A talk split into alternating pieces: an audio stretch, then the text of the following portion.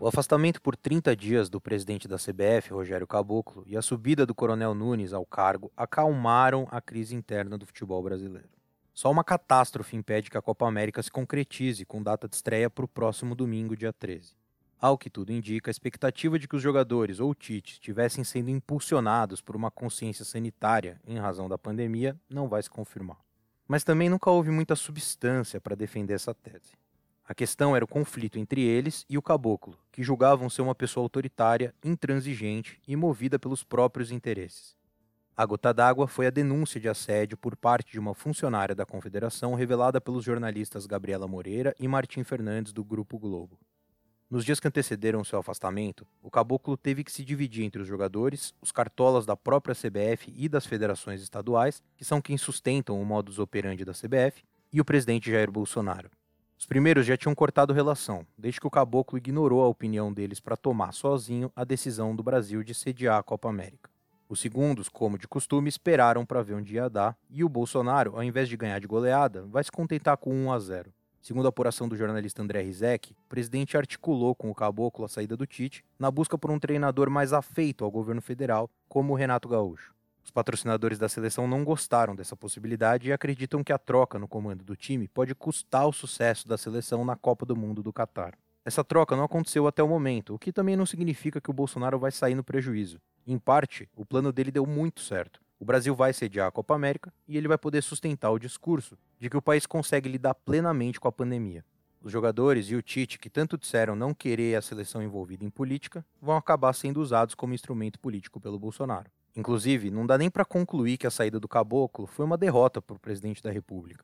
No seu lugar entrou o coronel Nunes, vice-presidente mais velho da entidade. Os bastidores indicam que Nunes vai manter o Tite na seleção, mas as discordâncias com o governo federal, até onde se sabe, param por aí. O episódio de hoje do Bola na Agulha se propõe a explicar melhor quem é o coronel Nunes, de onde ele veio, como ele chegou na CBF. A gente também vai abordar o processo político pelo qual vai ter que passar a entidade máxima do futebol, com o afastamento temporário do presidente Rogério Caboclo, e apresentar quem são os candidatos ao cargo.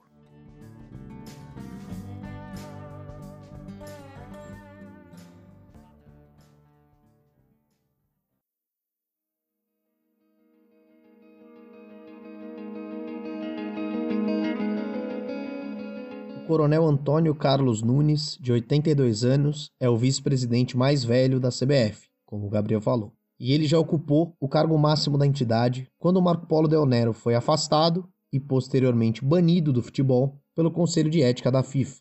Ele era o presidente, inclusive, durante a última Copa, a Copa de 2018, na Rússia.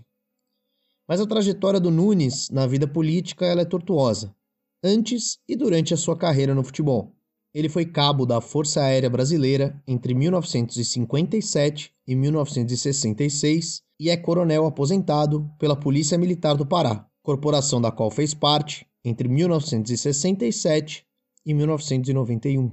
E é justamente a sua saída da FAB o motivo de uma situação bastante controversa na sua biografia. Quando ele assumiu a presidência da CBF pela primeira vez, em 2016, uma reportagem da Agência Pública de Jornalismo apurou o fato de Antônio Carlos Nunes receber R$ 14.768 mensais da Força Aérea Brasileira, a FAB, como anistiado, vítima de ato de exceção de motivação política. E por que isso causa espanto?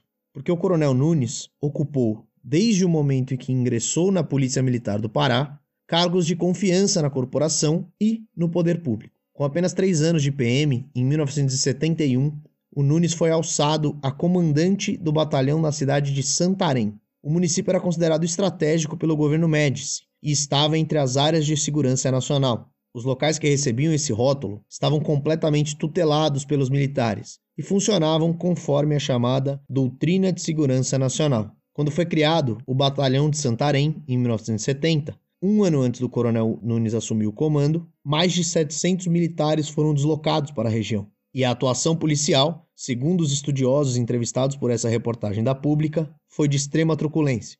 Além de ações de repressão contra opositores, a PM no Pará era responsável pelas chamadas correrias, operações de extermínio de indígenas que ocorreram em toda essa região. O desempenho de Antônio Carlos Nunes no comando do Batalhão de Santarém rendeu a ele promoções por mérito dentro da PM. Além disso, em 1975, ele se tornou ajudante de ordens do governador do Pará. Em 1977, foi premiado com o cargo de prefeito de sua cidade natal, Monte Alegre. O Nunes fez parte da última leva de prefeitos biônicos, aqueles que foram nomeados pela ditadura sem que houvesse eleições.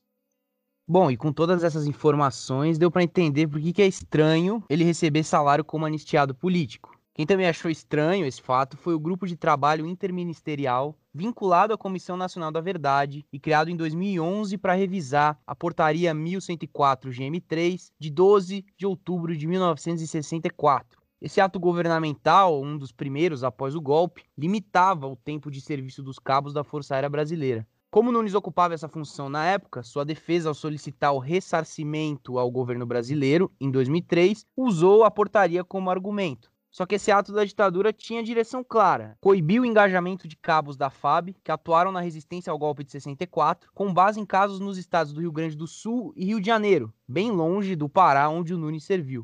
E foi justamente esse o argumento dado pelo Grupo de Trabalho Interministerial, em 2012, ao pedir que o Estado deixasse de pagar os quase R$15 mil ao coronel Nunes. O relatório do GTI apontou que, abre aspas, não foram apontados fatos que evidenciem ou comprovem motivação política ou ato de exceção no desligamento do requerente, coronel Nunes, dos quadros da Força Aérea Brasileira. Dessa forma, não há comprovação suficiente das razões que justificassem o deferimento do pleito de anistiado político. Fecha aspas. Em 31 de julho de 2012, uma portaria do Ministério da Justiça revogou a anistia do Nunes. Só que pouco tempo depois, essa revogação foi cancelada. Ou seja, apesar da estreita ligação com a ditadura militar, o presidente em exercício da CBF recebe como perseguido político. Agora, saindo da carreira política e militar do coronel Nunes e chegando à sua atuação no futebol de fato, a gente também pode notar algumas questões curiosas. Ele foi eleito vice-presidente da CBF em 2015, numa eleição de candidato único para substituir, à época, José Maria Marim, seu aliado no futebol, que tinha sido banido do esporte por corrupção.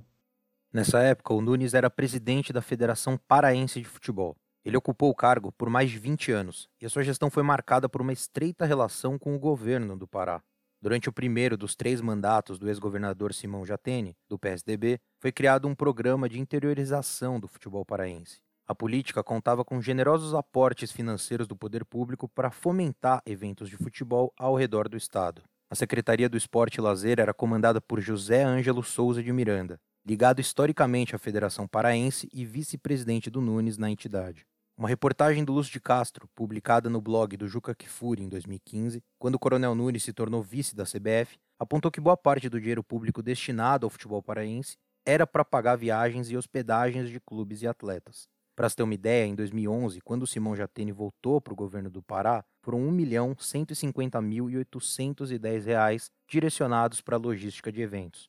Acontece que a agência de viagens responsável por organizar esse processo foi a Rocha Romano. Criada em 2004, logo após o início da parceria entre o governo e a federação, a empresa pertence a Paulo César da Rocha Romano, dirigente da federação e, é claro, aliado do coronel Nunes. A relação de proximidade entre a agência e a federação chegou a ser alvo de investigação na CPI do futebol paraense, da Assembleia Legislativa do Pará.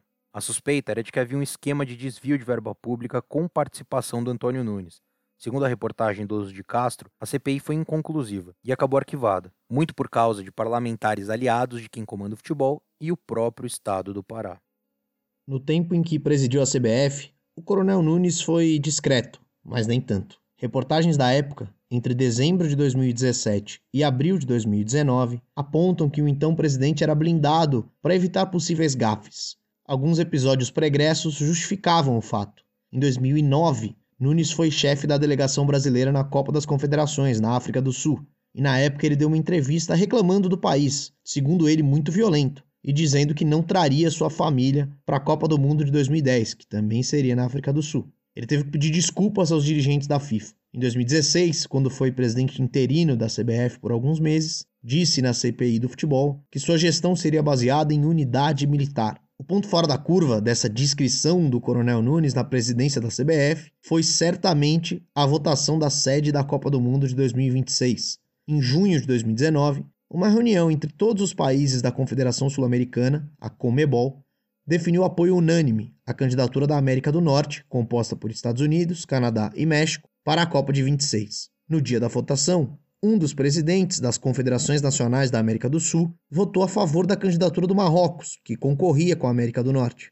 Quem que foi esse presidente? Exatamente, o Coronel Nunes, da CBF. Segundo ele, sua motivação foi o fato de que Estados Unidos e México já haviam recebido a Copa do Mundo, enquanto que o Marrocos não. Obviamente que o ato do então presidente da CBF foi muito mal visto pelas outras federações e gerou um início de crise diplomática na FIFA. Uma reportagem do GE.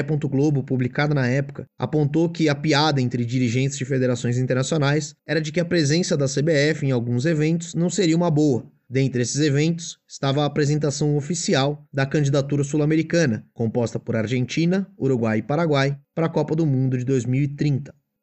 Pois é, e agora os diretores da CBF vão ter que resolver a situação interna da entidade durante a Copa América. E ao que tudo indica, o Conselho de Ética vai tornar permanente o afastamento do Caboclo, o que vai abrir a vacância no cargo. A partir daí, o Coronel Nunes vai ter 30 dias para convocar as novas eleições para decidir quem vai cumprir o resto do mandato, que acaba em dezembro de 2022. De acordo com o Estatuto da CBF, em casos de afastamento, a eleição tampão precisa ser disputada pelos vice-presidentes. Apesar da turbulência ter aumentado repentinamente nos últimos dias, os interessados no cargo já começaram a se mobilizar discretamente para angariar os votos. Para explicar de forma resumida, o Colégio Eleitoral da CBF é composto pelos presidentes das 27 federações estaduais e pelos clubes da Série A e B do futebol masculino. Às vésperas da eleição que colocou o Caboclo na presidência, as regras do processo eleitoral mudaram. Então, com isso, as federações passaram a ter peso 3 nos seus votos,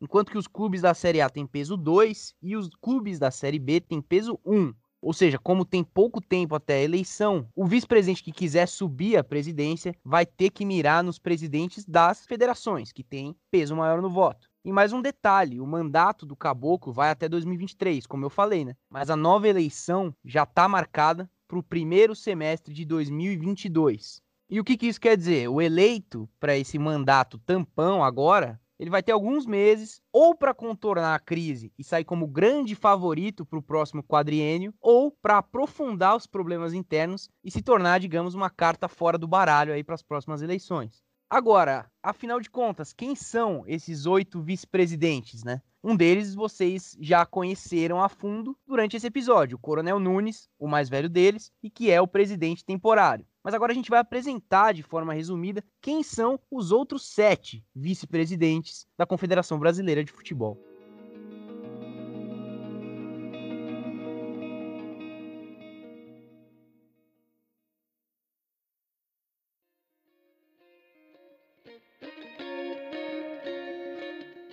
A gente começa com Antônio Aquino, do Acre. Conhecido como Toniquim, é o presidente da Federação de Futebol do Acre. Com 74 anos, ele está nessa posição há 37 anos, desde a criação da entidade em 1984. Caso complete seu mandato, que vai até o final de 2022, vai ser totalizado 38 anos à frente do futebol acreano. Em 2018, ele foi reeleito pela última vez em pleito que contou somente com a sua chapa. Ele não é um dos favoritos a conseguir o cargo que era do Caboclo. Mesma situação do Edinaldo Rodrigues, da Bahia. Ele presidiu a Federação Baiana de Futebol, mas deixou a entidade em 2019, um ano depois de ser escolhido como um dos vices da CBF. Foram 18 anos ao longo de 4 mandatos à frente da Federação Baiana. De novo, é interessante notar o longo período que esses dirigentes ficam no comando das federações estaduais. São décadas e décadas na presidência sem mudança de gestão e, por vezes, sem sequer candidaturas de oposição estruturadas para confrontar a manutenção do poder. Quando ele saiu, Edinaldo Rodrigues deu lugar ao vice, Ricardo Lima. Outro vice é o Marcos Vicente, que é outro com longo histórico na Confederação Brasileira de Futebol. Com carreira política iniciada em 1976, ele foi deputado federal por quase 20 anos, entre 1997 e 2019, somente com intervalo entre 2007 e 2011. Pelo Partido Progressista, compôs a chamada Bancada da Bola na Câmara dos Deputados, tendo inclusive campanha financiada pela CBF. Ainda em 1994, Vicente assumiu o comando da Federação de Futebol do Espírito Santo. E aí é aquele roteiro de sempre. Ficou por lá até 2015, ou seja, 2 décadas também. No mesmo ano de 2015, o político, à época com 61 anos, chegou a ser presidente interino no lugar do Marco Polo Del Nero, que pediu licença do cargo numa jogada política. O Del Nero estava pressionado na época por conta das investigações do FIFA Gate, que buscavam descobrir casos de corrupção na entidade máxima do futebol. Para não renunciar e dar o lugar ao vice-presidente mais velho, como aconteceu agora, o Del Nero pediu a licença do cargo. E ele fez isso porque o vice mais velho era Delfim Peixoto, seu rival político. Com a licença, quem assumiu provisoriamente foi, justamente, o Marcos Vicente. Ele ficou 3 meses como presidente antes do retorno triunfal do Del Nero, já em 2016. Para quem não sabe, o Delfim Peixoto acabou falecendo nesse mesmo ano de 2016, naquele acidente da Chapecoense. Bom, e quem também aparece aí como vice-presidente da CBF e possível candidato a presidente é o Francisco Noveletto, do Rio Grande do Sul. Ele é um dos mais ativos nos bastidores do futebol brasileiro. Ele é ligado ao Internacional de Porto Alegre e foi presidente da Federação Gaúcha de Futebol por 16 anos. Ele deixou o cargo em 2019 justamente para assumir como vice da CBF, negando inclusive um convite para concorrer às eleições à presidência do Internacional. E seu desejo não é só avançar como ele puder na hierarquia da entidade, mas ir além. O Noveletto ele já tornou público o interesse em chegar à presidência da CONMEBOL, a Confederação Sul-Americana de Futebol, nas eleições de 2025. Se esse plano ainda estiver de pé, ele é uma opção pouco viável para disputar a presidência da CBF a partir de 2023. Mas ocupar o cargo provisoriamente até o fim de 2022 pode ser uma estratégia interessante. Outro vice-presidente da CBF e pretendente ao cargo de presidente é o Gustavo Feijó, de Alagoas. Ele é vice-presidente da CBF desde 2015, entrou na gestão Marco Polo Del Nero. Ele também é ex-prefeito de Boca da Mata, em Alagoas. Atualmente, seu sobrinho, Bruno Feijó, é o prefeito da cidade. Além disso, o Gustavo também já foi presidente da Federação Alagoana de Futebol, mas deixou o cargo para abrir caminho para o filho dele, o Felipe Feijó. No futebol de Alagoas, tá tudo em família, né? Quando ele ainda era prefeito de Boca da Mata, em março de 2019, ele chegou a ser afastado do cargo pela justiça, suspeito de comandar um esquema que desviou 28 milhões de reais da prefeitura local no ano de 2013. A mamata, como diriam alguns aí, envolvia uma licitação fraudada, 2 postos de gasolina, uma locadora de veículos e também a filha do ex-prefeito. Olha aí, mais uma familiar na história. A operação que investigou o prefeito foi um desdobramento da CPI do futebol, aberta em 2015 para investigar supostas irregularidades na CBF. Foi descoberto em uma troca de mensagens que Feijó pediu cerca de 200 mil reais para Marco Polo Del Nero, então principal figura da CBF, durante a campanha eleitoral de 2012. Nessa mesma troca de mensagens, o Del Nero respondeu que enviaria o dinheiro. No fim das contas, o cargo de prefeito foi devolvido a Gustavo Feijó ainda no mês de março de 2019, numa ação polêmica e contestada do então presidente do Tribunal de Justiça de Alagoas, Tutmés Ayran. E seguindo nessa questão da CBF, o Gustavo Feijó ele tem bastante influência na entidade. Na verdade, ele que foi um dos articuladores políticos da eleição do Rogério Caboclo para presidente da CBF, lá em 2018. Antes disso, o Feijó foi chefe de delegação da Seleção Brasileira Masculina na Copa das Confederações de 2013 e nos Jogos Olímpicos do Rio de Janeiro em 2016. Sorte ele dá, né? Os últimos 2 títulos da seleção aí, com ele de chefe de delegação. Mas tem mais gente, ainda não acabou essa lista. E um outro vice-presidente é o Fernando Sarney, filho do ex-presidente do Senado da República, José Sarney. O Fernando Sarney é empresário e já tem uma relação antiga também com a Confederação Brasileira de Futebol. Na verdade, em 2015, ele foi convidado pelo Del Nero para ser presidente da entidade, mas recusou por receio do FBI, segundo uma reportagem da jornalista Gabriela Moreira. E nessa época, como a gente já falou, o Del Nero se licenciou por causa do FIFA Gate e ele convidou o Fernando Sarney para ser presidente. O Fernando Sarney gentilmente recusou, porque ele estava com alguns outros problemas, né? Desde 2009, ele estava sendo investigado pela Polícia Federal por diversos crimes: evasão de dívidas, lavagem de dinheiro, falsidade ideológica e formação de quadrilha. Então, ele achou melhor não se tornar presidente aí da CBF. O Fernando Sarney, por outro lado, também é membro do Comitê Executivo da FIFA, como representante da CONMEBOL. E ele foi reeleito para esse cargo de forma unânime em 2018. Agora, com o afastamento do Rogério Caboclo, espera-se que o Sarney ganhe protagonismo na realização da Copa América, que já começa aí no próximo domingo, dia 13. E justamente por ter uma posição importante ali na FIFA, né, como membro do comitê, é aguardado que ele se torne, entre aspas, o rosto político da Confederação Brasileira de Futebol, que vai atuar nos bastidores aí da competição, que chegou às pressas no Brasil, né, como todos sabem, a Copa América deveria acontecer na Colômbia e na Argentina, e agora veio aqui para o nosso país. E para terminar essa lista ilustre de vice-presidentes da CBF, tem mais um nome, o favorito, talvez, para assumir o lugar de Caboclo na presidência da CBF. Esse é o Castelar Modesto Guimarães Neto. Castelar Neto, como é conhecido, é um ex-presidente da Confederação Mineira de Futebol, e o nome dele seria um consenso entre os outros vice-presidentes da CBF. Na verdade, quem está articulando para que o Mineiro se torne mandatário até 2023 é o secretário-geral da CBF, o Walter Feldman. Bom, o Castelar Neto é um advogado criminalista que já atuou como assessor da diretoria do Atlético Mineiro entre 2009 e 2012. Depois, ele assumiu a Federação Mineira de Futebol em 2014, aos 31 anos. E aí, com isso, ele se tornou o mais jovem presidente da história das federações. Em 2017, ele foi nomeado representante da CONMEBOL na FIFA do Comitê Players Status, que é um comitê responsável por monitorar a situação de jogadores com relação às normas de registro, transferências e qualquer outro problema que haja entre clubes e jogadores. Agora, o Castelar Neto, com todo esse currículo, ganha força aí nos bastidores para substituir o Rogério Caboclo. Não dá para saber ao certo o porquê, não dá para a gente cravar os motivos desse favoritismo, mas é possível a gente vislumbrar algumas coisas. Atualmente, o Castelar Neto tem 38 anos, ou seja, um perfil, entre muitas aspas, semelhante ao que tinha o Caboclo quando assumiu a CBF em 2018. Ele é uma figura mais jovem, é uma figura que se desvincula em tese, em termos de imagem, dos dirigentes mais antigos da entidade.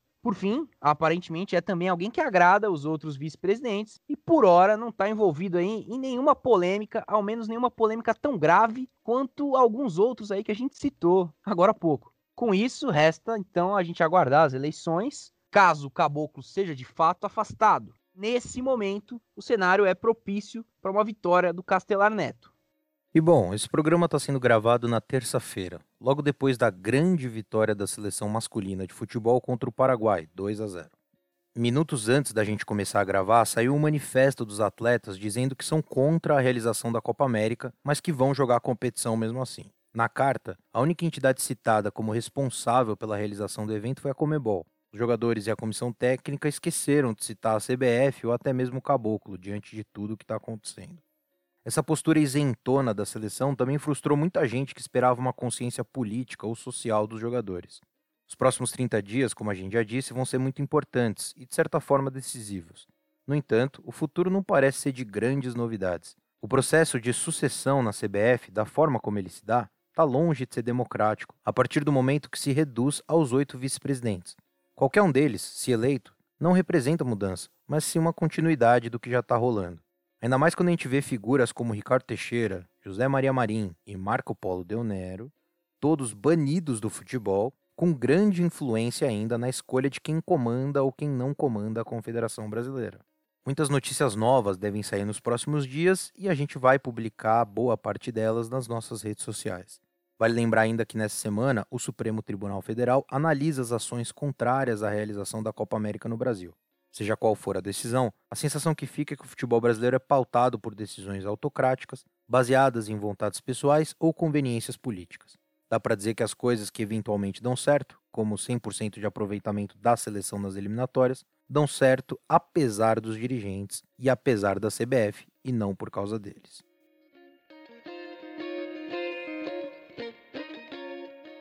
Bom, e a gente chega agora naquele bloco do nosso programa em que a gente fala do que repercutiu nas redes sociais na semana que antecedeu a gravação. E claro que, dessa vez, não vai dar para fugir muito do nosso assunto principal.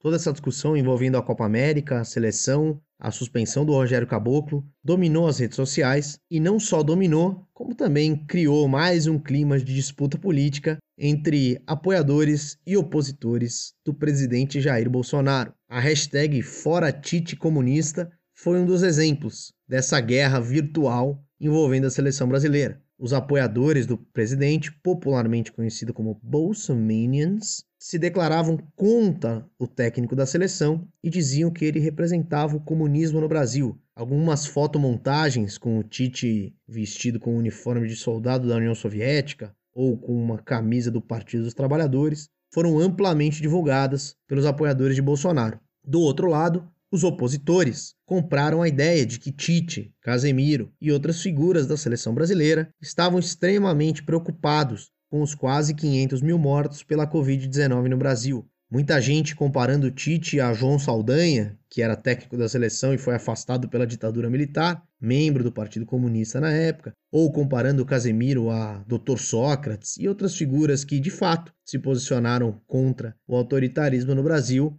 E, obviamente, que essas pessoas que assumiram essa ilusão, esse discurso, quebraram a cara com essa nota publicada agora, que mostrou que, na verdade, a preocupação dos jogadores talvez fosse mais com as férias deles, ou com a imagem deles, ou com o fato deles estarem sendo bucha de canhão pro Rogério Caboclo, que era um desafeto deles, do que, propriamente, com o absurdo que é realizar uma Copa América num país em que a média de mortos por dia supera as 2.000 pessoas. E além dessa polarização política já tão comum, né, das redes sociais, que a gente quase que toda semana fala aqui, é interessante perceber que, de forma geral, todos os veículos, alguns de forma mais atabalhoada, tentaram lidar com esse assunto, né, que é um assunto que foge daquela mesmice, dos debates, enfim. Então, se você é um entusiasta aí dos programas de debate, como nós, você pode ter visto aí que esse assunto tentou ser introduzido, mas de forma, às vezes, um pouco tímida ou de forma superficial, e acabou sempre culminando nessa ilusão, seja de um lado ou de outro, do que os jogadores estavam realmente querendo dizer. Mas, enfim, teve alguns outros assuntos interessantes, e aí eu já vou emendar uma coisa com a outra.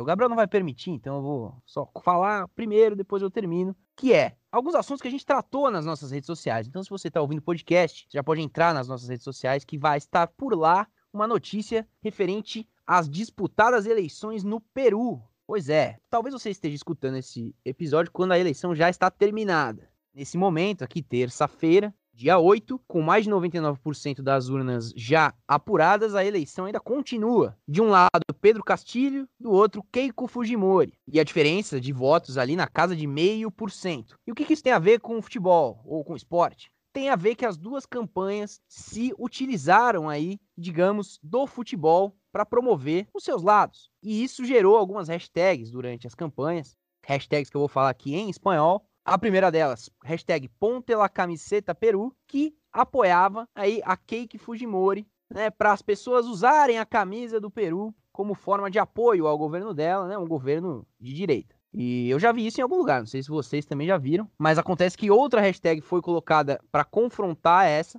e que se opunha de forma bem clara. A hashtag é La Camiseta No Se Mancha, confrontando aí nas redes sociais e transformando esse embate político, além de relacionar com a seleção do Peru, em algo que foi parar no Twitter, foi parar nas redes sociais. Então é interessante também, se você quiser saber mais dessa história, você entra lá no nosso post, que a gente explicou melhor toda essa questão de uma eleição que, de novo, eu digo, por hora, ainda não está decidida. E é interessante perceber, apesar de tudo aí que a gente está vendo com a CBF, de ser o tema do nosso programa, que na América do Sul tem muitas outras coisas acontecendo, coisas importantes que envolvem também o futebol sul-americano, além dessa Copa América aí que vai acontecer no Brasil. E uma coisa curiosa é que no Peru as pessoas da direita não vão poder usar o slogan "Nossa bandeira jamais será vermelha", porque a bandeira do Peru é vermelha. E fica aí uma questão também que eu deixo para o Gabriel encerrar o programa, com relação ao nosso querido país, que algumas pessoas estão confusas aí. Eu saio na rua com a camisa do menino Ney ou não? Eu coloco aí a amarelinha, ou a azulzinha, ou a branca, tem uma camisa branca. Enfim, não se sabe mais de que lado que tá a camisa da seleção brasileira, como no Peru também teve essa questão. Então, tá ficando difícil. Se você gosta de usar camisa de seleção aí, tá ficando bem difícil.